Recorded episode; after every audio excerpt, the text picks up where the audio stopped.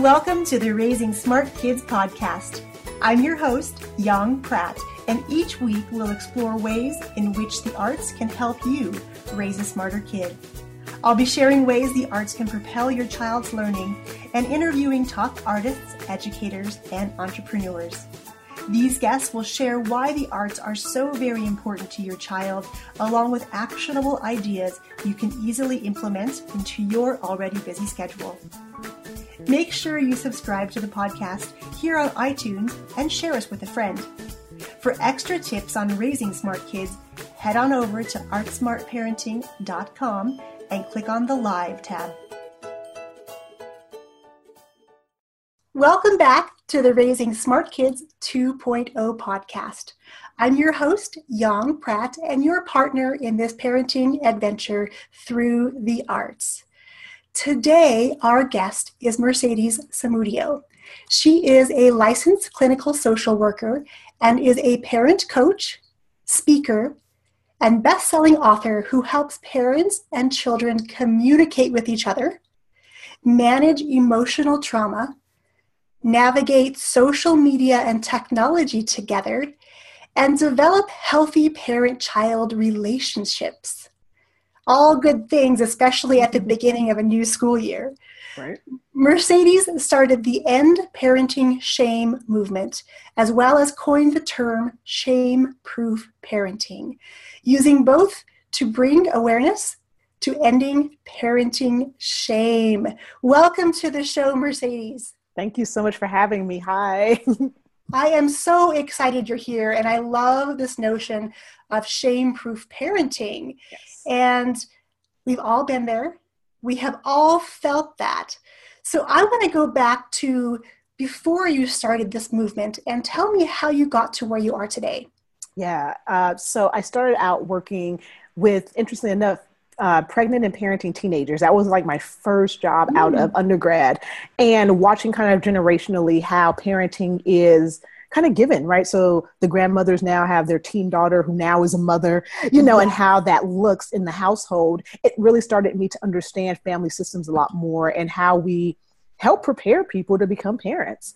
And so throughout graduate school and then throughout my licensure, I really focused on families and really focused on children and, and that whole topic, I realized that the one thing that was happening with all of my parents and all of my families was this weight of shame mm. of how if the parent doesn't do right, the schools, the community, other parents, other family members begin to point at the parent like, what did you do wrong? You're not doing right.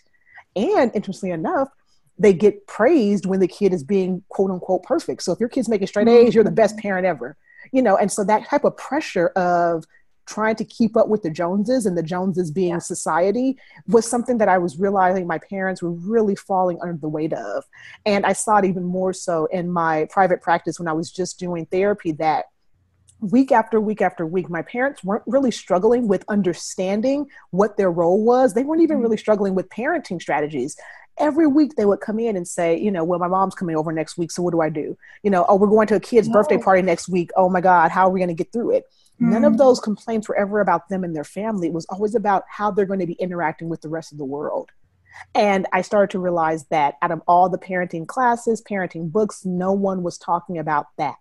That parents can read parenting books and get all the strategies, but nothing compares to how bad you feel when the school calls you and you have to sit in a group of mm. therapists and case managers and teachers tell you how horrible your kid is and how you need to be doing X, Y, and Z at home you know it's it's it's so daunting and so it's so hard.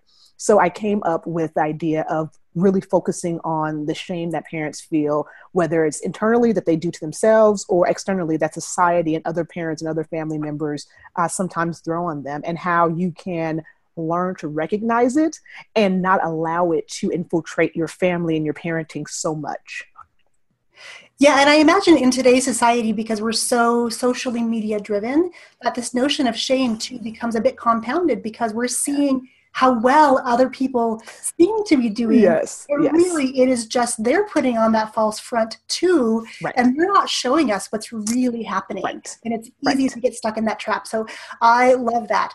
So if there are parents out there at the beginning of this new school year and they're feeling some pressure, what are some ways that they can help themselves get mm. past that so they can become more present and really do things for the sake and benefit of their kids yeah. rather than what other people perceive? Yeah, I think that's a really complex question because you definitely want to make sure that you are adhering to what the school wants and what your kid has to be doing. But I always teach my parents that at the beginning of the school year and as you go through it, it's really good to check in with your own expectations and mm-hmm. why you have them. Why do you want your kid to have so many extracurriculars? Why do you want your kid to have some have good grades? Why is a C that in a in a subject that you know your kid is struggling with not good enough mm-hmm. answer these questions non-judgmentally of yourself first and really get to the root of okay i want my kid to have extracurriculars because then i have at least an hour after school not to see them that's honest be honest with yourself you know yeah. Um, i want my kid to have you know a c i mean i want them to do better because i know that they're better and i know that they can do good you know like be honest with yourself start there after you've figured out your own expectations, I would sit down and ask your kids w- about their own expectations. What do you want to see for yourself? Especially as our kids get into higher grades where their grades start to matter a lot towards their career and their college, it's really important to check in with what your kid wants for themselves. Do they want to do better this year? Do they want a math tutor this year? What do they need?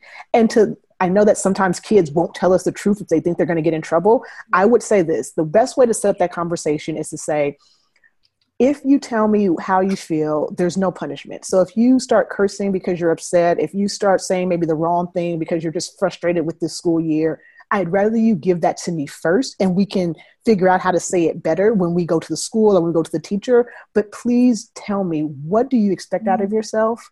What do you want out of yourself? And how can I help you? And if it's not me, how can we find the help for you? And to really let that be a really vibrant, live, kind of walking discussion, if you will. And what I mean by that is don't let, if your kid says, I want to make straight A's, everyone wants to make straight A's mm-hmm. first day of school. But as the school year goes on, you know, don't hold your kid to that. Don't say, well, you said you wanted to make straight A's and now you're getting B's. So what kind of kid are you?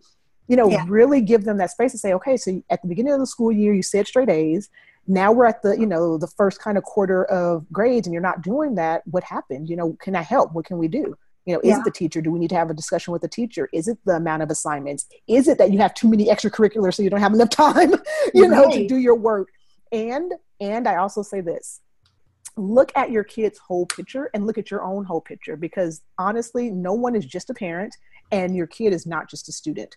Yes. So it just like everything else affects you and your life traffic and work deadlines and all your other identities, mm-hmm. those things affect your student to your kid too. So yes, they're at school eight hours a day and you feel like that's the main thing they're focusing on. They have peers, they have different societal norms they're trying to adhere to and figure out. And all of those things also affect how present they are in their classes, how present they are with homework you know, mm-hmm. we want to blame social media and all that stuff and devices, but at the same time, we live in a world where everybody has a device. Yeah. So, not to be mad at your kid if that distracts them, but to work on, yeah. okay, how are we going to look at screen time in our whole family? Does I know for a fact it distracts me when I'm trying to get work done. If I get bored, I will pick up my phone so quick and zone out on that and forget and you know an hour later realize i haven't written the email i needed to write or finished the thing i needed yes. to finish so, you know, you have to kind of, I would say, to reduce shame, as I said, all these things, the overarching concept is you really want to check in with yourself and with your kids periodically and make sure that even though you might have set wonderful standards for yourself at the beginning of the year, life does happen, things do get in the way. And so you don't want to beat yourself up if you didn't do things the way you wanted to this school year. And you don't want to do that to your kid either. You just want to keep talking to each other, keep figuring out where we are, how we're doing, and how we can help each other.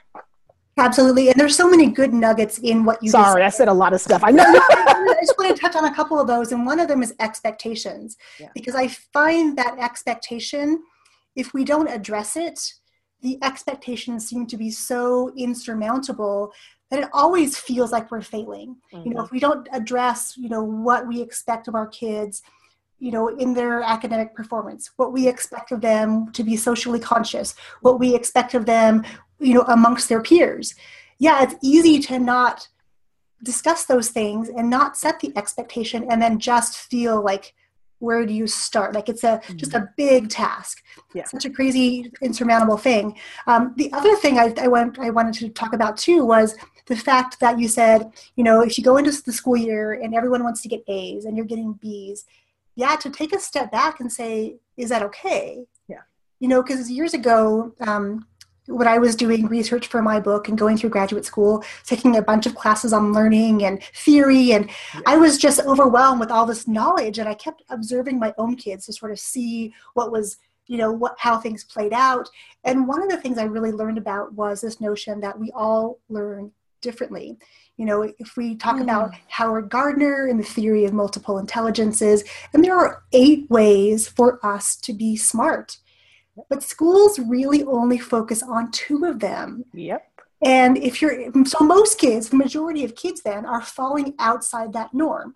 So, what does that mean really when we're looking at these test scores versus their grades? And what does that mean with, to them psychologically? Yes. I mean, there's so many facets yes. to, yes. to the expectation and really just understanding that it's okay. Mm. If your kid starts getting B's, that they they seem happy about it and you have a discussion maybe that's okay yeah. you know maybe maybe they're really really great uh, at sports or dance or something like that but they're not so great in the classroom because in the classroom they don't get to move their bodies yeah. and make the connection yeah. Yeah, it's all about observation um, expressing our concern expressing our pride and celebrating our kids where they are rather than trying to always say, well, you know, so and so got, you know, an A on this exam or they got into this honors class and you're not there yet. Like, how, you know, how can I help you get there?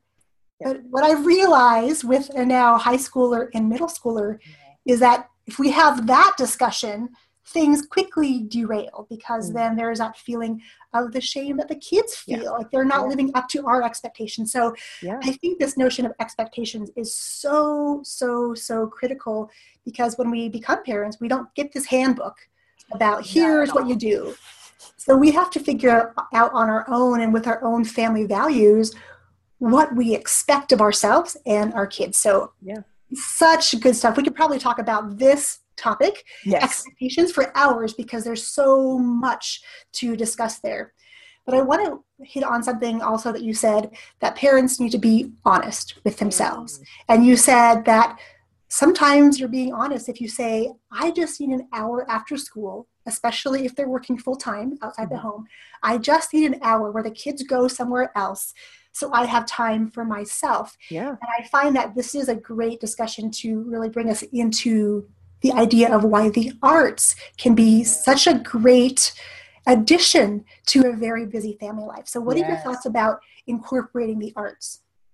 I actually am so heartbroken that that's not in school anymore. I remember being in junior high and having music, you know, and actually having art as an elective in high school. And I know that that's not something that's as present in, in traditional school settings anymore.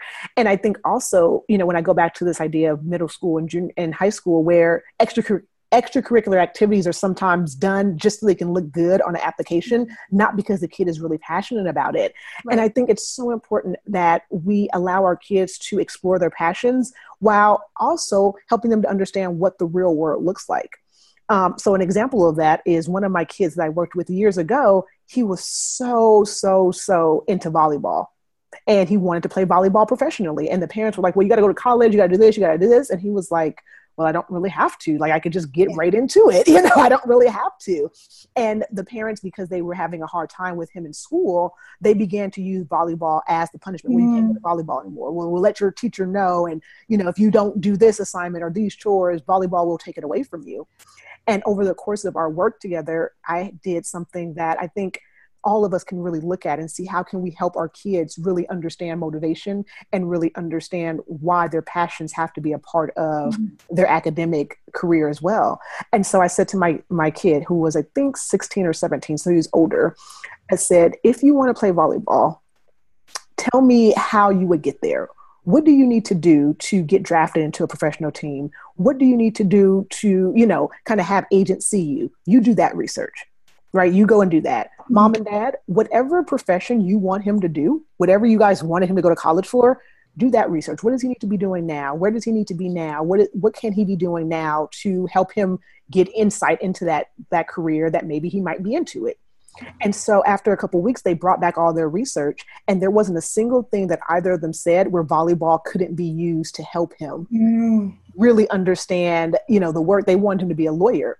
And I said, I think being a volleyball player and a team player helps so much in terms Absolutely. of negotiating and speaking up you know and then it was like all these questions that they were always like they had for each other but they were like well he wants to play volleyball so he obviously doesn't know anything. And he, they, he was like well they want me to be a lawyer so they obviously don't know anything. And they realized that they could really infuse the skills he would need to sustain in college and become a lawyer with what he was doing in volleyball. Yeah. Team playing that he was doing with having to deal with the coach who maybe was too hard sometimes and having to deal with team members who sometimes didn't always pick up the slack for the team. And he was the leader. Like how can all of those skills be translated to yes. doing going to college and becoming a lawyer? And i say that because i think sometimes even parents nowadays be, will say arts is not important or sports are not as important but you have to be able to see okay my kid has this passion. How can they mm-hmm. do this passion and learn skills that will help them later on that will help them get a better job or get to college or even get through college mm-hmm. which i think we we forget. We get our kids to college but they don't always know how to get through it you know? Absolutely. Um you know and so i think it's something to be said when you think about the arts and culture and giving our kids space to pursue their passions while also helping them to understand that the skills they're learning in art class in sports classes can also be applied to real life to their job one day to their career one day Absolutely. And so that's such, such a good thing to bring up that what they're learning in these activities, in their passions, if they have the right person mentoring them, they're learning more than just that skill. Mm-hmm. You know, we as a performing arts school belong to a group called More Than Just Great Dancing. Mm-hmm. And it really is about the notion that the lessons that they're learning in our classrooms are not dance skills. We're teaching them those life skills they need to be able to go to college. Yeah. The skills they need to go have a job and a career and and follow their passions like confidence and leadership and you know having a heart for serving the community and, and really being uh, making a bigger impact in the world. And it all stems from letting our kids find this passion and following that passion and staying involved long enough because that's the other thing now too because there's all these like six week things popping up and i love the idea that you can expose your kids to lots of things but at some point they just need to be able to make a choice and follow this course of action until they reach the success they want to get. Yeah. Yeah, I agree with that. I read a study, and I forget what the study was called, but it talked about uh, it was this longitudinal study where they followed class valedictorians and mm-hmm. um, college dropouts over time. And so what they saw is that class valedictorians over time always reach the pinnacle of their career. They did good, they they had jobs, they were fine. Mm-hmm. It was the kids who didn't do so great or maybe dropped out that were the innovators of that next era. They were the ones who created the new technology, who were bringing forth the new products and the new yes. ideas, right? So you have the valedictorians who can follow instruction and follow out all of these new ideas and you have the kids who maybe didn't do so great or maybe dropped out who are innovative right? They couldn't they don't think inside of the box. They come up with the iphone right? They come up with the next you know uh, type of technology. And i think that there's something to be said about both types of people. We need people who will do what they're supposed to do who will follow instructions and follow the rule book and do it right. I was that kid. I went to college. I did it all abcd right? You know? And then you have the kids who literally don't fit in that box yes their brains like you said earlier about the multiple intelligences that doesn't mean that they don't have an aptitude for so many other things that yeah. can really move us forward as a culture and as a race of people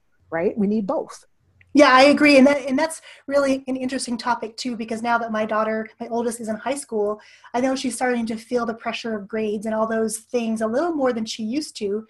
I've never had to worry about them doing their work because through their dance classes and, and the lessons they're learning there, they're understanding they have to be at some level motivated to do things intrinsically, to do it themselves, versus having this dangling carrot all always in front of them and saying, okay, if you do X, you're going to get Y. Yeah. Well, at some level, when they're not a kid anymore, who's going to hang that carrot in front of them? So it is fascinating though that the valedictorians, you know, are the are the box you know they stay yeah. in that box you know yeah. and i was that kid too i always wanted to do well and go to college and have that path as a parent though it's interesting because i don't want my kids to have that path you know i want them especially because i'm a lover of technology and yeah. the benefits that technology has for us as a family and as a society I want them to learn the skills of mm. being, you know, the black sheep. Mm-hmm. I want them to go blaze their own trail. I don't expect for them to follow a traditional path because I've been there, I've done that. There's lots of hoop jumping, and that's good at some point in our lives.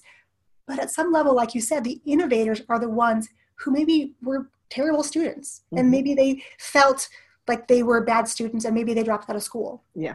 But they're the ones who then think, oh, I can go do this because they just have a different way of thinking and yes. a different way of knowing. Yes. And often as parents, we don't see that. We don't value that because we have that box. Right. Okay, here's level one. We go to elementary school, then middle school, then high school, then college. But yeah. that's not the path for everybody. And while it's hard to let go and know that our kids can be independent, I mean, at some level, I want to push my kids out the door and say, okay what do you want to create? And yeah. you know i've had the business for longer than i've had kids and so they've seen me and my husband build businesses together and you know there's never been talk about well when i'm 16 i'm going to get this job. Yeah. You know they're you know they're making things and they're doing things and see okay well when i'm this age i want to have this business or i want to do this and you know and they're definitely non-traditional sort of yes. things. So yeah, I love, I want to bring this back to the shame proof parenting again, too, yeah. and say, whew, we need to chill out. yeah. No, I agree with you. And I think when we talk about the parents who are so, you know, focused on the ABCD, I think that comes with our society, right? So mm-hmm. if your kids don't go to college, people are gonna be like, oh, okay, what did you do? You know why didn't you make them you know i definitely have a lot of homeschool parents or parents who have allowed their kids to to do non-traditional schooling or have that gap year or not go to college at all and people are like oh okay that's nice you know and there's so much shame around mm-hmm. allowing our children to be individuals right? I feel like even in 2017 with as vast knowledge as we have about uniqueness and individuality we still ask parents to control their child. We still ask parents to not allow their child to be individual and not allow their child to figure out their own path. Because again we begin to wag fingers at parents whose kids yes. don't go to college at 18 you know at parents who have homeschooled their kids. We say oh you know, it's like, well, my kid doesn't fit in this box. So we did homeschool instead, and my kid yes. is doing fine. And yes. I think, like you said, we need to just chill out and look and ask questions and be mm-hmm. curious. Instead of saying you're doing it wrong, say, Young, how did that work for you and your family? And listen mm-hmm. to what you're saying. You know, there are some families who, yes, the traditional route works really well. They get their kids in school, their kids do really well in school, and it works. And there are some families where that kid just doesn't do well in school. It's not because that mm-hmm. parent is a bad parent or that kid is stupid. It's because some kids just don't work in that eight to you know 3.30 time frame where they have to listen to someone talk to them for eight hours a day. They just don't yes. you know? Right. Well and, and i guess you know looking at that model of school too that's so hard because for the kids who are experiencing that it's devastating for them because they're getting labeled as slow. They're mm. getting labeled and they're getting remediated. Yeah. And it has nothing to do with their intelligence. Yeah. It has to do with how still they can sit in a class and how well they can fill in bubbles. Yeah. You know, and so I just, I, I wish that we could shift it somehow to where, you know, we're giving these kids more opportunities yeah. You know, when I was going to high school, there used to be a lot more opportunities for kids to do vocational studies. Yep. So kids who didn't, you know, who didn't do great in the traditional subjects had vocations like woodworking and auto shop and yep. electronics. They could go do that and find a place. Mm. But I think with all the budget cuts and restraints and so much control over the curriculum and Common Core, and we've lost sight of giving these kids lots of pathways. We're yeah. just giving them one. And yeah. I think that, it, I mean, that breaks my heart more than anything because, like you said, there are kids who are not fitting into that. And what happens to them?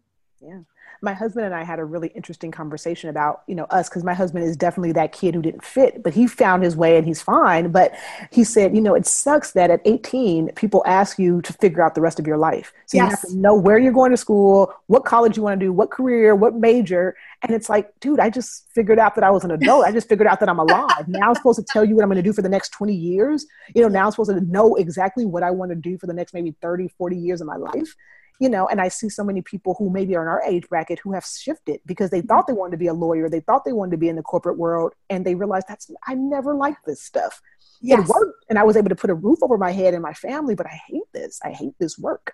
Yes. So I think we have to really rethink. Again, I don't think you know it'll change anytime soon, but this idea that we ask kids between 17 and 19 to pick a career for the rest of their life, and that's really difficult to do. Yeah, and I think that too because my daughter is 14 now, and I keep thinking, in four years, how is she going to know what she wants to do? I mean, if the average life expectancy is now well into the 80s or the 90s, I mean, that's a long time to do one thing. And that's why I love technology so much because there's, first of all, a wealth of information we have access to, mm-hmm. sometimes too much and it's a little bit stifling, but the ability to be able to shift and transition when we need and not be stuck in that nine to five grind yeah. until retirement comes because. Yeah that's also a miserable existence for the parents because if they're not feeling good and feeling happy and content likely their kid is getting some of that emotional baggage passed on to mm-hmm. them not knowingly but it, i mean it's just part of their existence kids are very astute i found at picking up on emotions and picking mm. up when things are not right so yeah, yeah we all kind of need to come together and figure out again going back to the first thing we talked about about those expectations mm-hmm. about okay, let's define what success looks like for one child versus another child. And for us as parents, what does it look like? And like with the volleyball story you had, they were they were saying it sounded like different things, but when it came down to it, everything that they researched kind of meshed together. And there yep. was a path that they could find mutually. So it wasn't the parents making the kids feel badly about something. The kid wasn't feeling attacked because the parents don't get it. But yeah, grabbing all those expectations, putting them all together, and then really carving out, you know, each family's own path.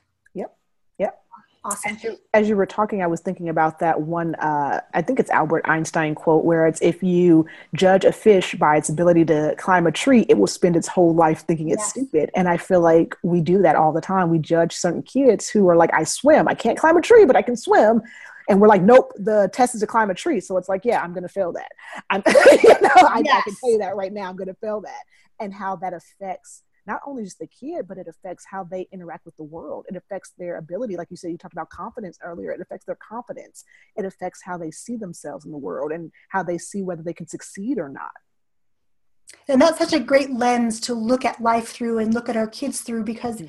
yeah, we might expect something, but if we're, we're if they're doing this, they're never going to get there. It's never going to look successful to us. But if we change our lens and say, okay, let's get on the same page and move forward together so we can be a team and we're not always butting heads because as kids get older, they get so much more independent, which is a great thing. Yes. At the same time, they start asserting their independence mm-hmm. by really I don't want to say lashing out, that's not the right word, but really just getting very strong willed about mm-hmm. certain things. And if we can again come together and, yeah, if we can teach our kids to to swim or to to do whatever it is they want and find a pathway through that angle i think as parents we're going to have a much better time and be much more joyful in the process agreed agreed so before we wrap up today, our conversation has been so, so good. I want to know where can parents find you online if they have more questions or want to to do some work with you? Yeah. So my general hub is shameproofparenting.com. And there you can find my blogs, you can find any uh, resources I have, my book, and all of my um, my social media links are there as well. So that's pretty much where you want to start if you want to learn more about what I do or connect with me. Perfect. And I'll make sure that I put those in the show notes as well so they can link directly from that page to mm-hmm. you. So it'll be super easy for them to find you. Yes. All right. Do you have one parting piece of advice you could give to parents, especially at this the beginning of this new school year? Yeah, I would say, you know, be open to getting to know your child. I think each year your child discovers new things about themselves.